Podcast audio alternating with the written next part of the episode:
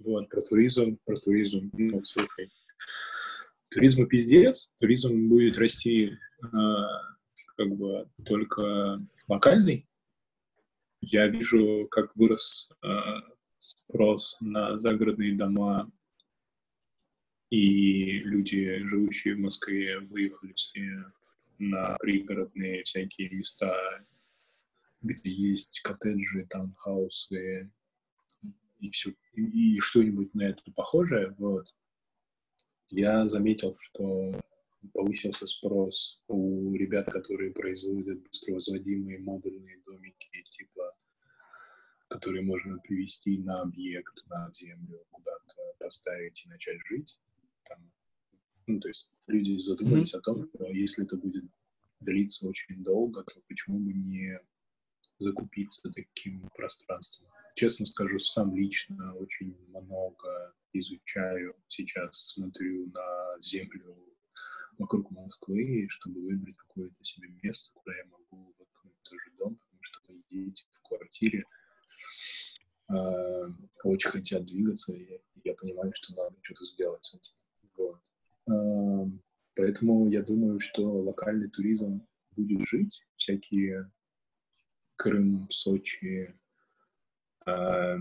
Байкал и ему подобные места наверняка озолотятся, потому что россиянам просто некуда будет выезжать. А это создаст хотя бы какую-то движуху во внутренней экономике.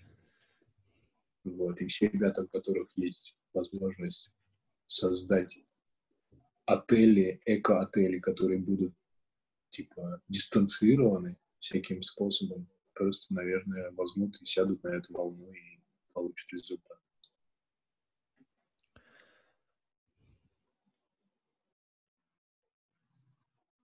И Максим Какое отвалился. Какой, почему отвалился? Нет. Да нет, я не отвалился, я просто притушил звук, чтобы вы могли что-то сказать. Ага. А, ну, мне Макс только, только в камере сидел расслабленно, что это... Нет, это я сидел, слушал. Мне интересно, Али, какое падение спроса на туризм? Есть сто процентов до всей этой истории? Локальный возьмем.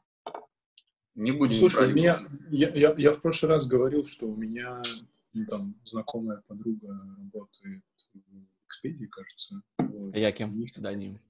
Или в Каяке, да, да. Вот, и у них там э, лейов, ну, полный, при этом э, я уверен, что я даже еще параллельно же смотрю на всякие акции, типа компаний, которые отели там и все прочее. А, я там смотрю как бы печально все плане... Не, ну тебе же не, с чем, не с чем сравнивать эти акции, что ты смотришь в будущее, что ты можешь понять? В смысле, в смысле, нет, я смотрю, сколько они стоили до этого и сколько стоят они сейчас. Ну, у нас нету в будущее еще информации. Нету, у нас нету, у нас ее нет. Я верю и вижу следующую вещь. А, я увидел, как задвигались акции Диснея, когда прошла новость о том, что у них где-то в Китае открывается какой-то из их парков. И это означает только одно ну, все ждут, когда откроется, потому что люди очень-очень хотят выйти на улицу. Но проблема в том, что я, будучи российским потребителем, не смогу китайскому Диснею дать денег, потому что я оттуда тупо не долечу. А если я туда не долечу, я, ну, как бы не смогу ничего создать в мировой экономике. Но смогу что-то поделать в российской. При этом мировая экономика же сейчас просто кажется, превратилась в товарную экономику, типа обмена одной товарной единицы на какую-то другую, типа я тебе нефть, ты мне газ, или там деньги, или там, не знаю, фрукты, овощи и так далее. Нету, нету туризма, туризма нет, в принципе нет. Там, не знаю, Германия, которая приносила много денег Турции, когда они просто заваливали все пляжи э, своими деньгами, это одна история, или там русские, которые ехали в Египет, Турцию и прочие места, ну, как бы, они создавали движуху мировой, мировому туризму. Китайцы, которые много путешествовали. Сейчас, ну, сейчас, сейчас самые плохие туристы в мире — это китайцы. Типа? А не кажется ли тебе, что это просто ну, какой- какой-то набор предложений на какой-то ценник, какой-то этап эволюции каждого государства, и просто какие-то жители каких-то стран, какие-то другие страны заваливают своими туристами, потому что они эволюционировали и могут себе позволить ту же Турцию наконец-то. И это все страны по-разному эволюционируют, в разные страны наконец-то могут себе позволить добраться и заваливают своими туристами эти страны. То, что мы наблюдаем какие-то примеры этого точечные, ну окей. Какая-то страна в будущем позволит себе завалить Турцию. А еще какая-то, да, Россия потом позволит себе завалить Турцию.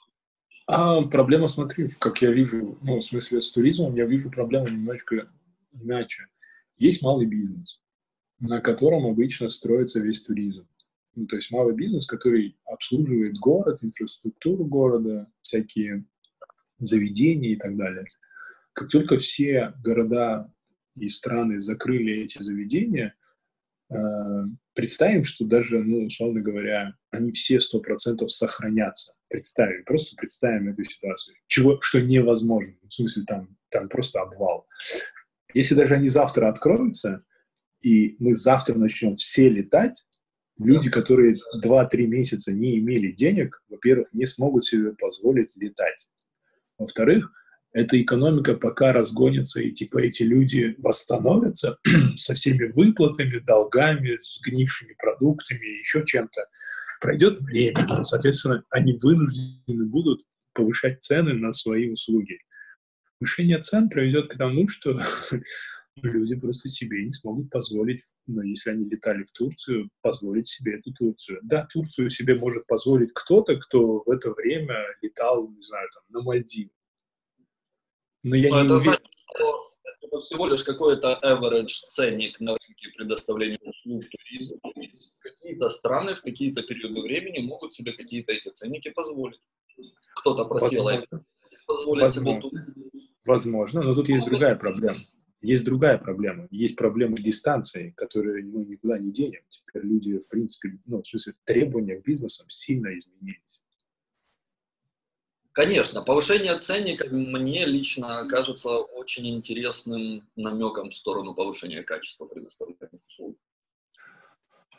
Ой, То, что- про качество услуг. Ну, слушай, качество услуг — это такая абстрактная штука. Ну, то есть, смотри, там, я не знаю, я просто малый бизнес, когда консультирую и выясняю у них какие-то проблемы, и вижу, например, что тебе нужно взять какую-то хозяйку, которая должна поменять белье в номере и должна сделать уборку, ты же понимаешь, что теперь им нужно делать не вот эту простую уборку, им нужно делать дезинфекцию комнаты.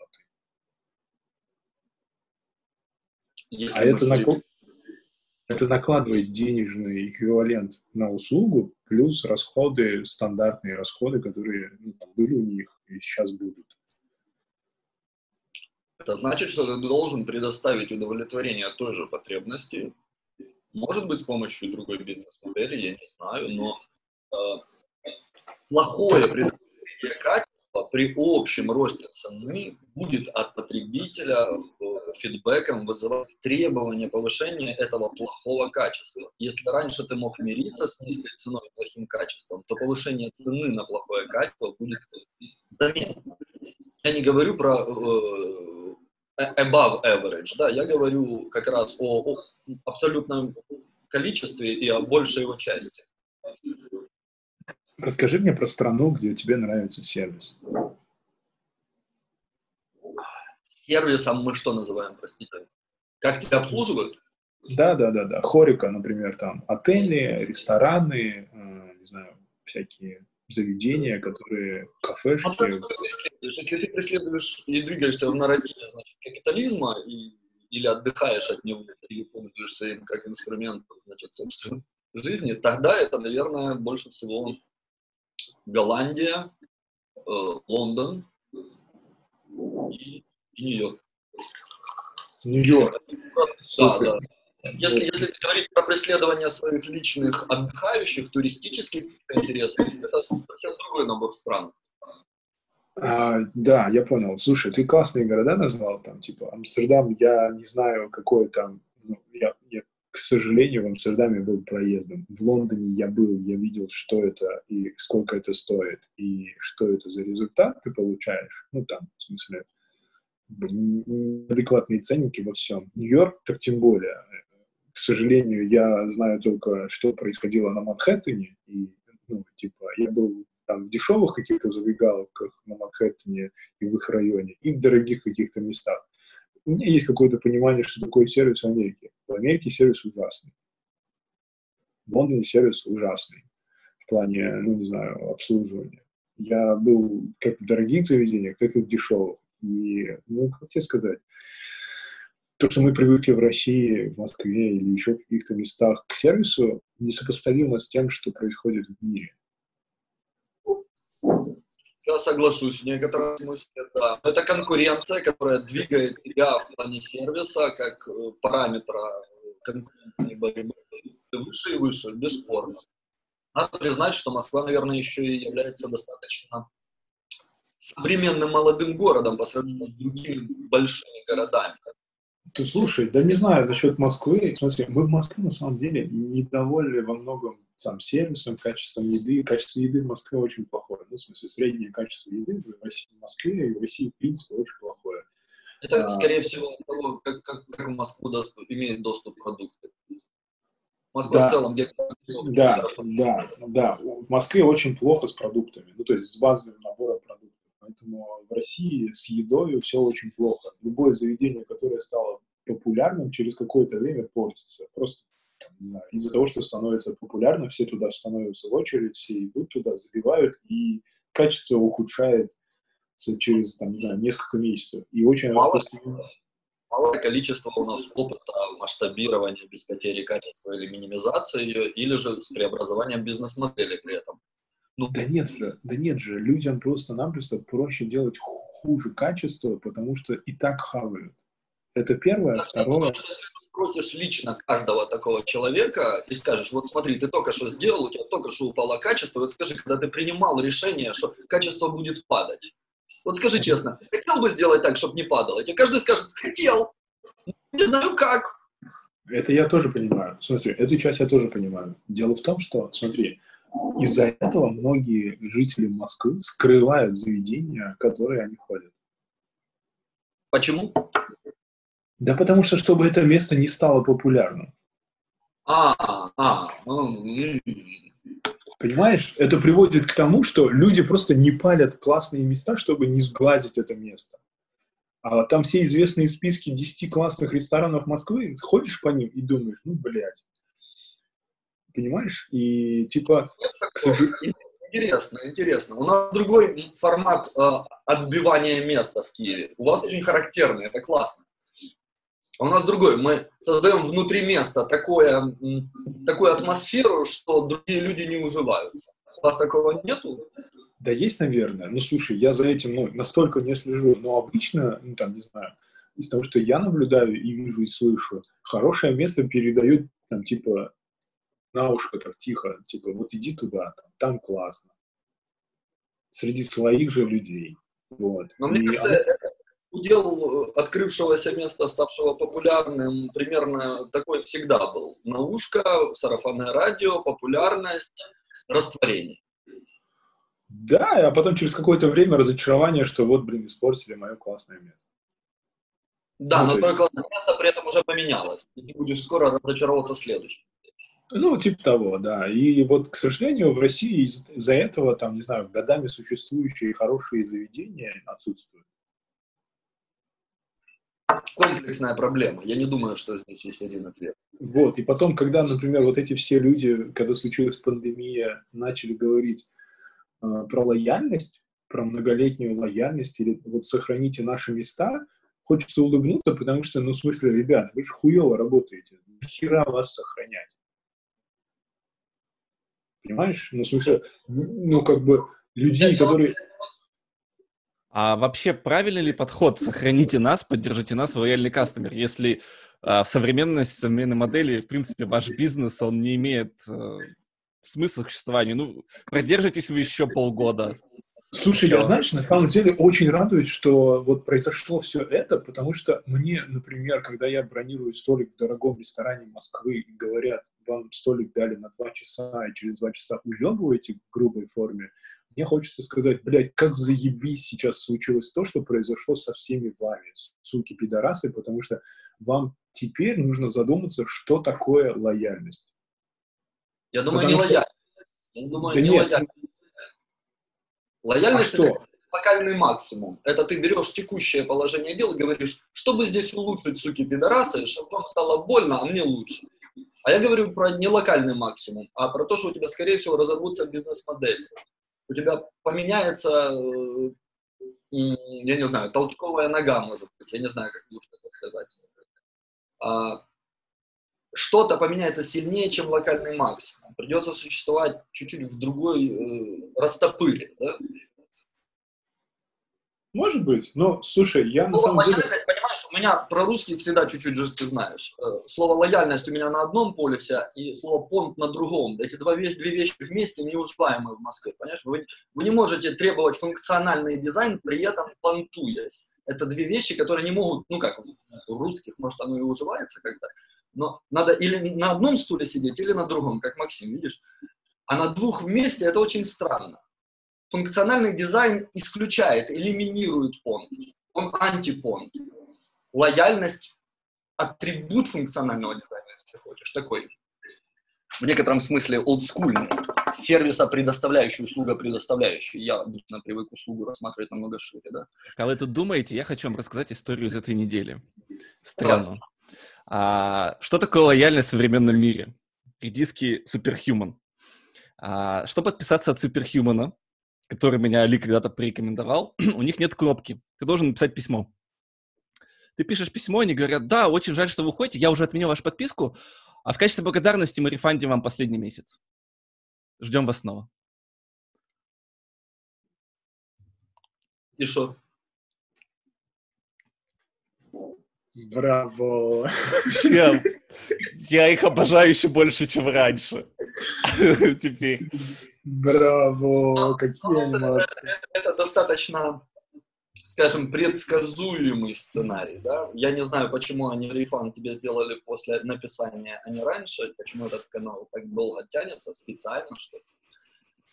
Слушай, Human Touch, Human Touch в digital мире охуенная вещь. Это, это просто... Я, я Human Touch. Human Touch в digital мире я сейчас вам могу много рассказывать. У нас уже платных клиентов, и у нас все клиенты в чате общаются в нашем сервисе.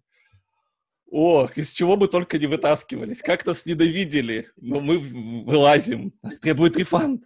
Мы вылазим. То есть нам не жалко вернуть деньги, да? Это просто спортивный интерес. А можно ли вот так? А, это, это такой опыт вот за последние два месяца, когда ты реально вот привык жить как человек. Извините, что тему сменил, у меня болит.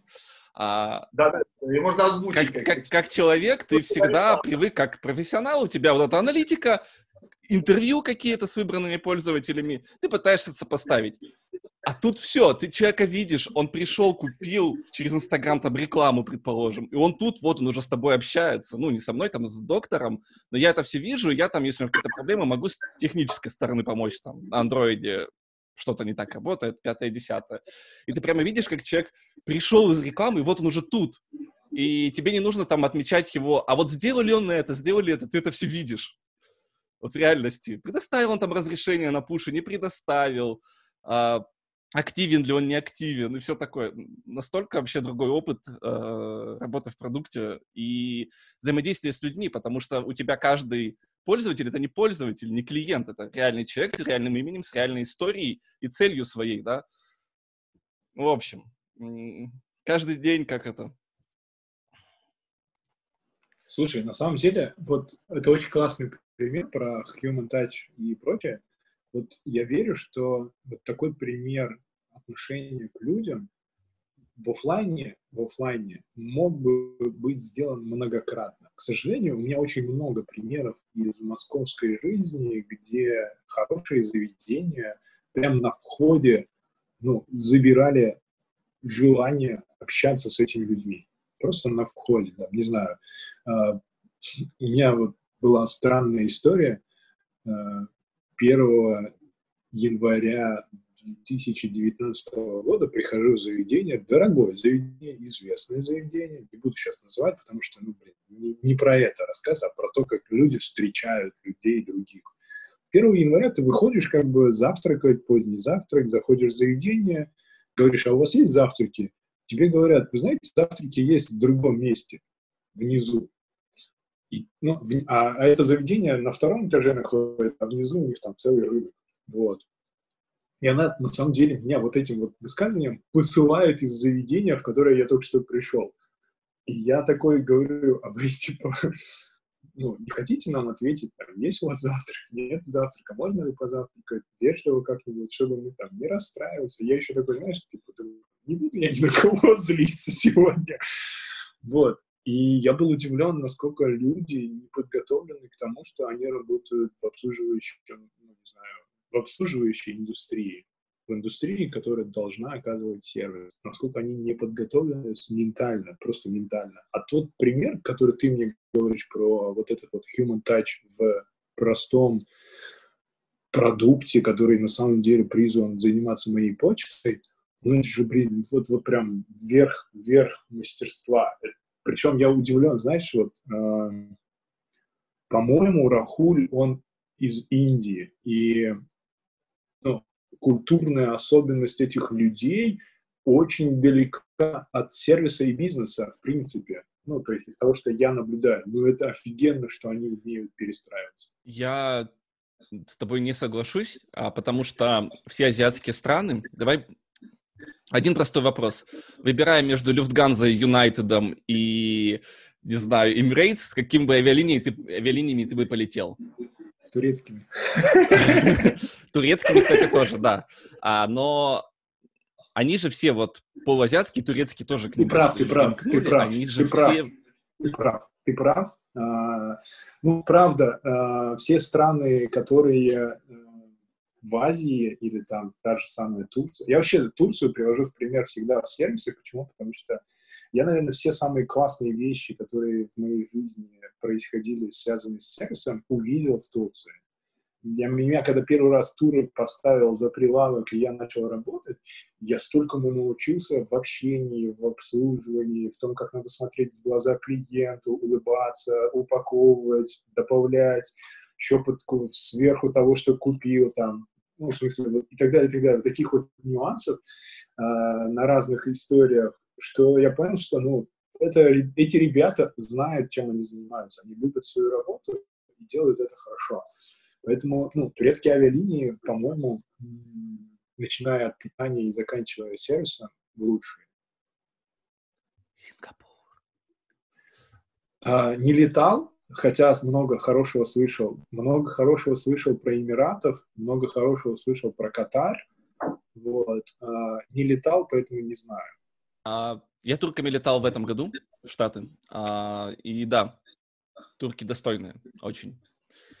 А, поэтому, да, абсолютно поддерживаю. Но тут, тут же смысл в том, что как раз-таки, а, мне кажется, вот эта а, культура ну, долины, в которой находится Superhuman в первую очередь, она, да, про, про сервис, про рост и прочее, но именно очень много Индии сейчас там, и очень много выходцев оттуда. Ну, я не знаю, там ты общаешься тоже, наверное, с кучей людей, которые сейчас там живут, и, и, и это подход все равно какой-то сер, более сервисный, чем американцы. Американцы в сервис не умеют. Они умеют сервис да, даже хуже, чем у нас, скорее всего. А, как ты начал сегодня. А, поэтому... Сереж, вы обсуждаете, извини, что перебиваю, сервис с точки зрения вот этого human touch сервиса, да? Да-да-да, и именно то, что они, скорее всего... Ну, то есть я все еще противопоставляюсь утверждению Али, что а, Рауль, он из Индии, и он смог перестроиться. А мне кажется, наоборот, это он перестраивает вокруг себя всех.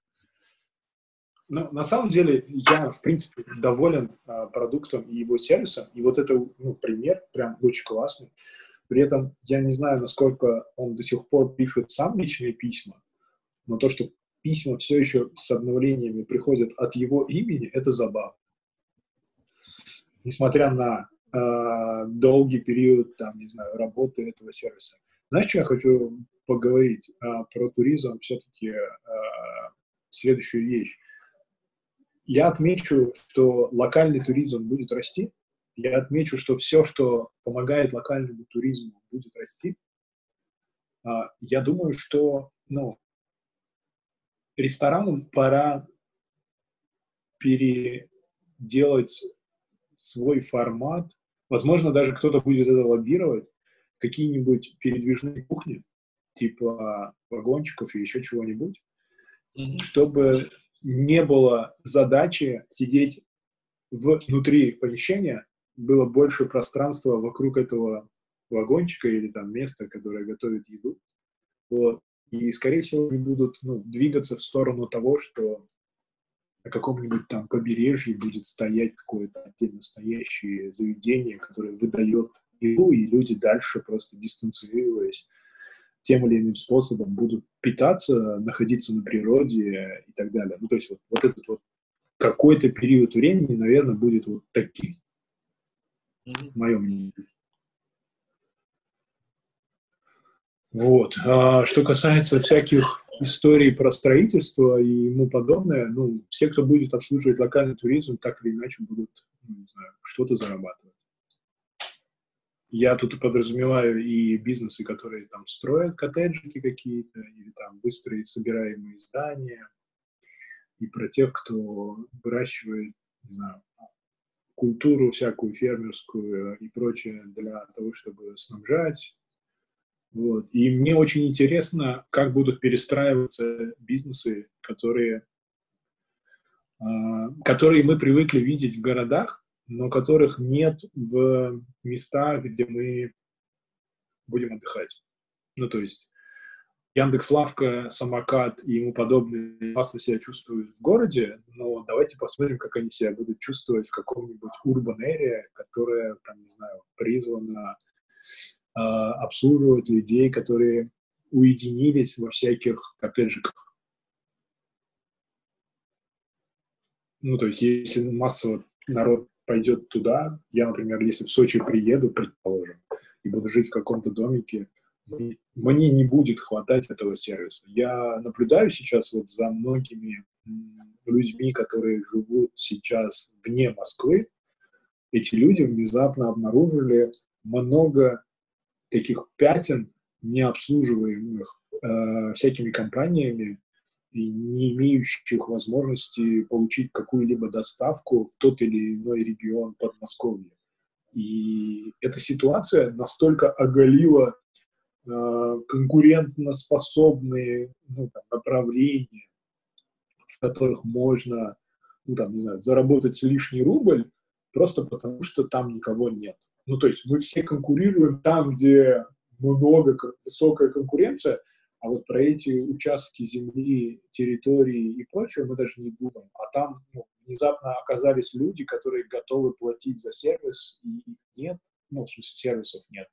Вот мне интересно, как на это будут реагировать вот эти вот всякие прекрасные сервисы домашние, которые мы в городе потребляем у вас вообще, ну, какая тенденция? Вы что видите у себя в, вокруг Киева там? А, у нас, да. Слушай, я правильно понимаю, что все, что Али пожаловался, это по большому счету это новой почты на них а...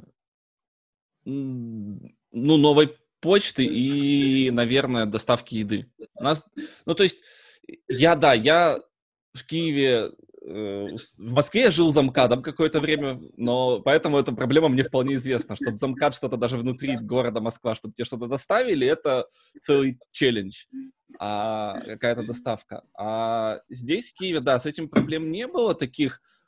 То есть Украина, она меньше... Все-таки Москва — это другой город относительно всей остальной страны. А в Украине этого нет. Киев, да, он крупный, в него все едут, но э, Украина, она более равномерная как страна в этом контексте. Нету Киев и вся остальная Украина. Оно все вот как-то... Вот этот, вот этот есть э, Львов, Житомир, Киев и все, что уходит там Запорожье и на юг. Вот эти вот эта линия городов больших в Украине, она есть. Э, и они все как-то равномерно стараются работать все сервисы в этом. И эта новая почта, которую, да, каждый раз почему-то упоминаю в наших созвонах, она решает проблемы доставки, потому что она есть везде, ну, как отделение Сбербанка, опять же. А с едой, наверное, есть, потому что, условно говоря, где-то под Киевом съездить в супермаркет, ну, тоже не то, чтобы вот как здесь у нас пройтись пешочком. А, при Сережа, этом, да, эти аудитории...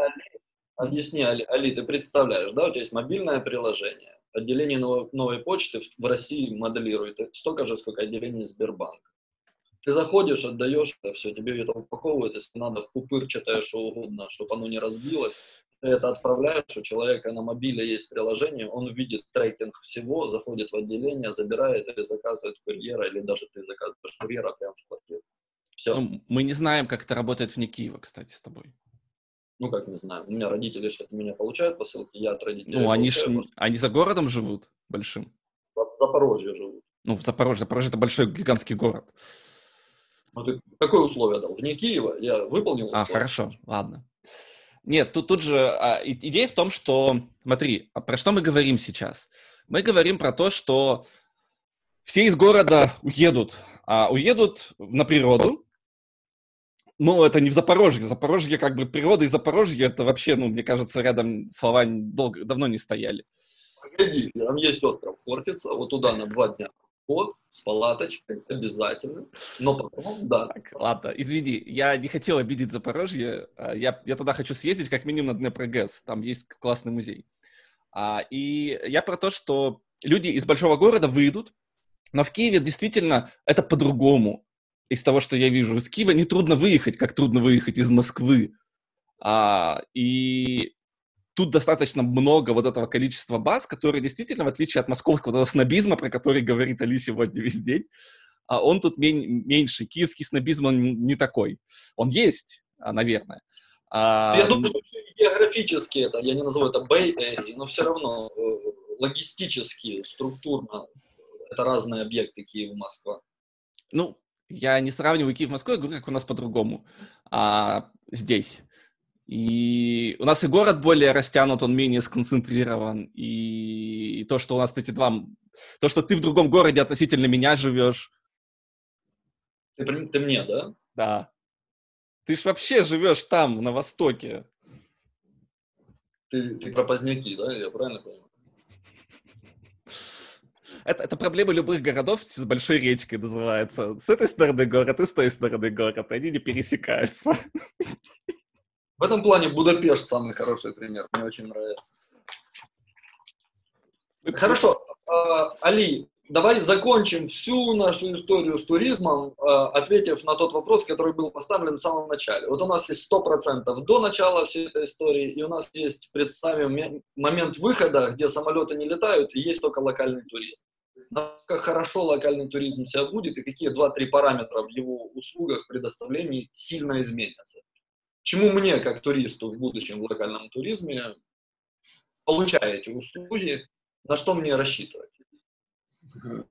Я вообще, ну, слушай, насчет, я, я вообще херовый оракул, ну, то есть я будущего не вижу, но я вижу следующую вещь.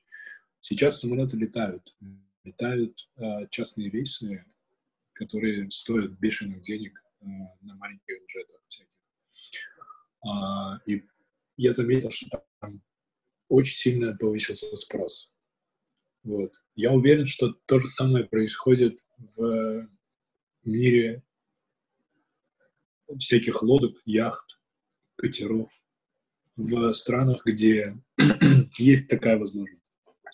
Соответственно, я не знаю ничего про малую авиацию России, ну то есть, но я надеюсь, что малая авиация России воспользуется этим для того, чтобы локальный бизнес хоть как-то появился в этом направлении. Ну, то есть всякие маленькие самолеты, Цесна-подобные самолеты, которые Ты могут... Для логистической связи людей? Да, в том числе, в том числе.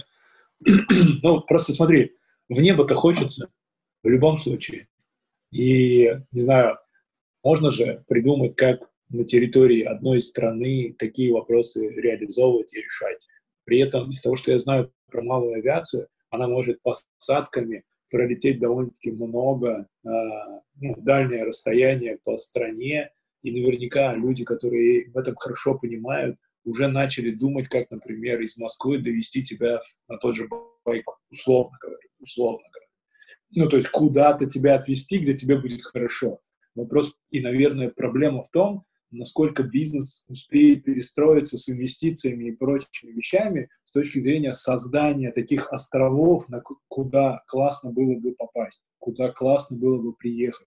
Потому что ну, там, электричество, газ, вот эти вот всякие истории там, э, создания атмосферы, в которой можно жить, не успевают ну, как бы быстро реализовывать это, потому что ну, есть затишье некое сейчас по стране, и только самые предприимчивые, которые видят возможности, возможно, уже что-то поделали в тех регионах и местах и готовятся к тому, что вот эти вот маленькие самолеты или там поезд или еще какой-то способ, или автомобиль тот же самый, позволит воспользоваться этим туризмом. Ну, тот самым туризмом природным, который э, подготовят эти прекрасные люди. Проблема другая, которую я вижу, ну, как минимум для российской территории, это то, что у нас, ну, лето не такое длинное, ну, то есть оно у нас, ну, там, типа, не, не как у всех, там, 5-6 месяцев, а оно у нас покороче, вот, и успеет ли отбиться вложение, это вопрос, но спрос будет высокий, поэтому ну, там будет хорошая маржинальность, я уверен. Как только хоть как-то приоткроют двери, в этом направлении. Я уверен, сейчас очень много палаток продали. Я уверен, сейчас очень много спальных мешков продали, потому что, ну, народу как минимум хочется взять, там, не знаю, уехать на Алтай какой-нибудь. Ну, все, что ты рассказывал, очень красиво, особенно с точками до заправки, все остальное, если я это, мне проще просто, там, грубо говоря, на какую-то европейскую страну или давай на Америку переложим. Ты рассказал это, по сути, свит спот для теста. Ну, Вся Америка, люди позаботились по всей стране, чтобы все было хорошо в некоторых точках, дороги присутствуют, заправочные станции присутствуют. Садись, добрый вечер. Смотри, в более, да, не знаю, цивилизованных, скажем, местах, где развита инфраструктура именно дорог и всяких придорожных.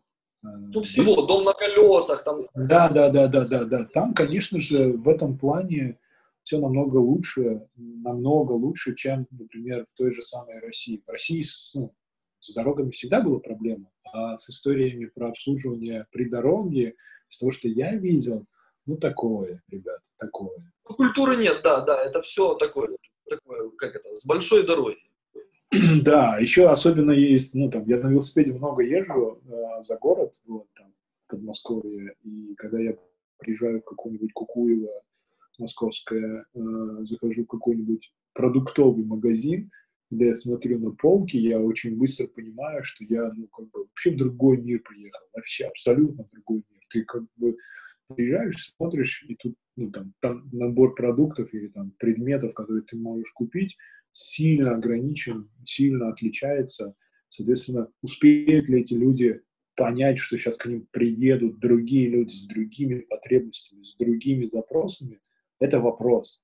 Ну, то есть они там сейчас сидят, условно говоря, ну, у них тоже нет денег, чтобы закупаться, но кто-то же, кто занимается снабжением э, всяких товаров, должен прийти им и сказать, чуваки, вам нужен вот такой вот ассортимент, потому что сейчас к вам приедут москвичи, там, не знаю, питерцы, еще кто-то, еще кто-то, еще кто-то. А они привыкли жрать вот это, пить вот это и так далее, и так далее. Ну, ты сейчас говоришь, типа, надо поставить supply, пообещав деманду, грубо говоря. И если там кто-то, кто подтягивает последние штаны, будет думать в таком правильном, но обратном логике направлении на данный момент, я не знаю. Видимо, самые а... Да, самые предприимчивые с кэшом, с возможностью в это рискнуть, инвестировать, для них это будет ну, условный тест, эксперимент на сколько-то миллионов, в котором они просто проверят гипотезу и, возможно, соберут все сливки, потому что народ хэллынет, когда, ну, прям, он и так уже, ну, там, обогатил большое количество разных бизнесов тем или иным способом, у кого есть деньги. Вот. А самая большая проблема просто в том, что во многих этих регионах нет интернета. Там много Мне, Ну, слушай, э, как бы можно жить в разных условиях, если есть интернет. Ну, то есть, да. э, потому что, ну, как бы, можно там жить в палатке с, э, не знаю, со спальным мешком, э, готовить в каком-нибудь котелке на природе, в каком-нибудь, не знаю, костре, выживать тем или иным образом, но при этом тебе нужен интернет, потому что ты, если хочешь продолжить общение с миром, тебе ну, стабильная связь нужна, а там это, кажется, не везде возможно.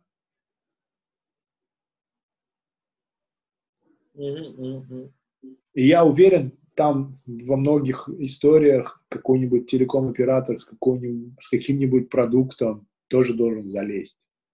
Хорошо, а какой лайфсайкл у всей этой истории? Вот сейчас ты будешь тестировать эту гипотезу, она сработает по цифрам, ты туда валишься, и потом через полтора года это все по понятным причинам объективно потихоньку рассосется.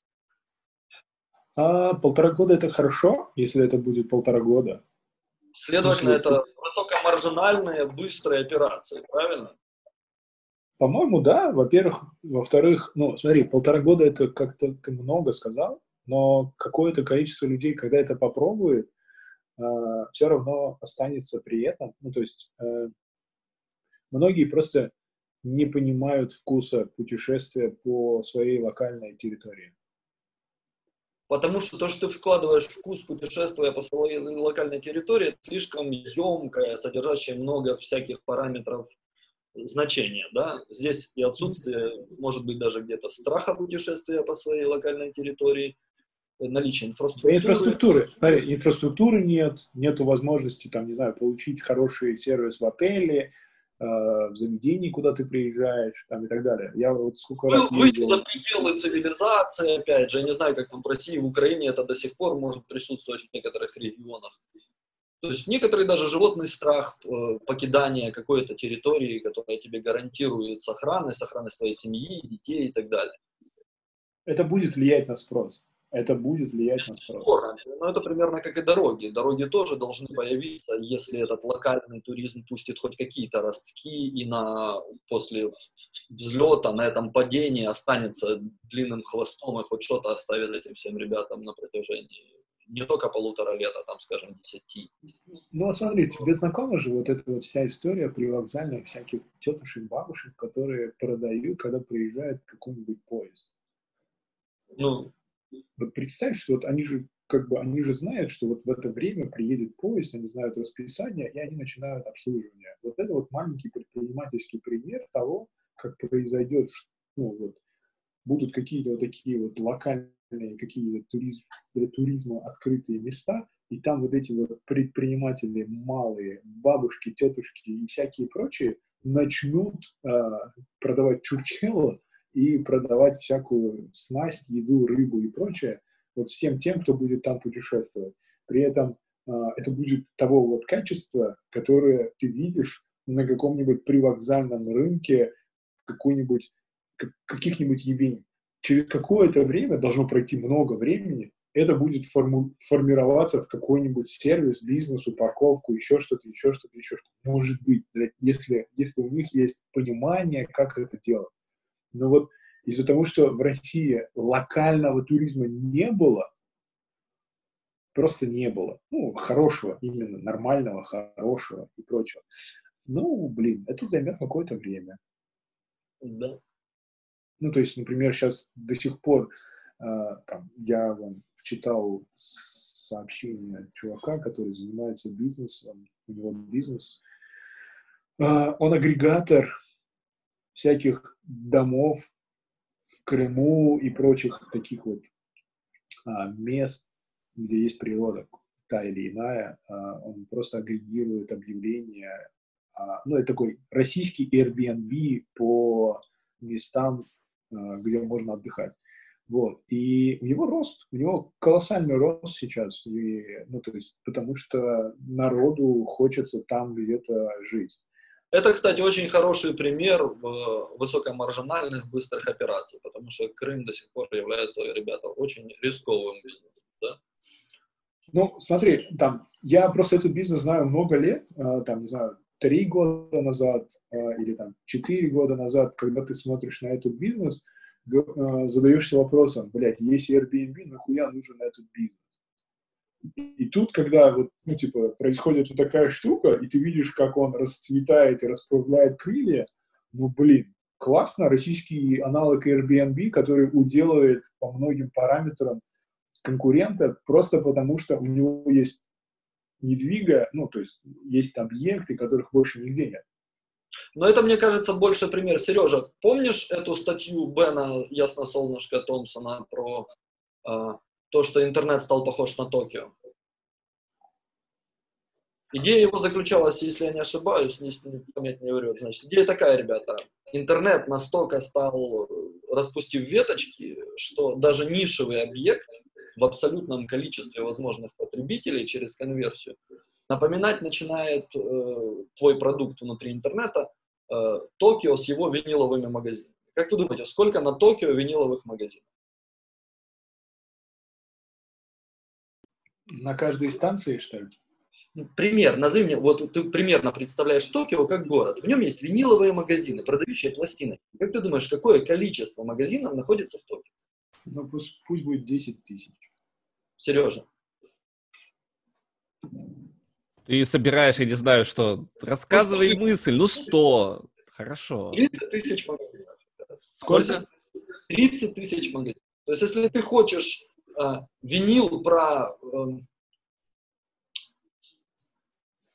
блюз заката 70-х в Майами, то, скорее всего, ты его получишь, да, то есть гранула великолепная просто. И интернет с его нишевостью и абсолютным количеством пользователей стал чем-то подобным, как виниловый магазин в Токио.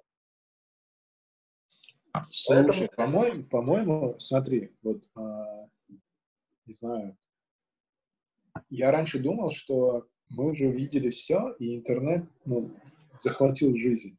Я сейчас понял, что интернет свое золотое время еще не обрел. Ну, то есть он еще не проник в нашу жизнь настолько, насколько он может, оказывается, проникать. Ну, то есть а, я думал, что мы там добились или достали все уголки возможные и невозможные.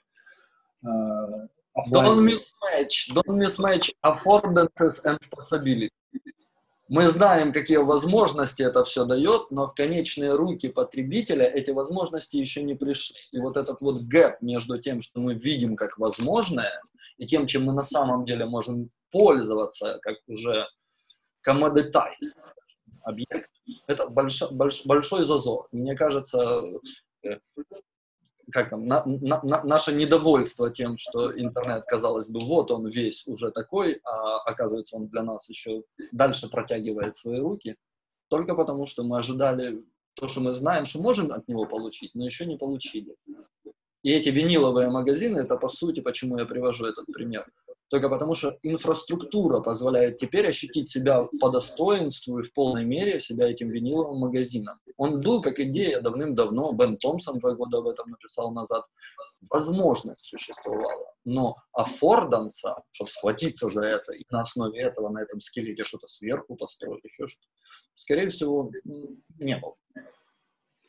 Ну, может быть, но я просто думаю, что вот такие вот витки, которые происходят, в этом направлении именно развития всего цифрового и неосязаемого в осязаемое а, мне даже не снились. Ну, то есть я не думал, что настолько это может быть а, в таком виде, причем ну, я понимаю, что, например, там а, любой какой-нибудь фильм про будущее или мокап про будущее с концептом про то, как мы будем жить в мире будущего с какими-то сервисами, виртуальной реальностью, бла-бла-бла, оно рисуется, но когда ты в реальности видишь, как это трансформируется э, и расширяется и так далее, ну, блин, это удивительно, это очень удивительно ну, мозг же не может заграспить вот эти все ветки вот так, несколько измерений новых продуктов, услуг, как они между собой вот так вот э, цепляются, как на их костях появляются новые услуги, конечно. Я вам про это просто... хочу рассказать э, сейчас, ворваться в ваш диалог и рассказать о том, что я сейчас э, старшему ребенку читаю Жюля Верна. Mm. Уже третья книжка.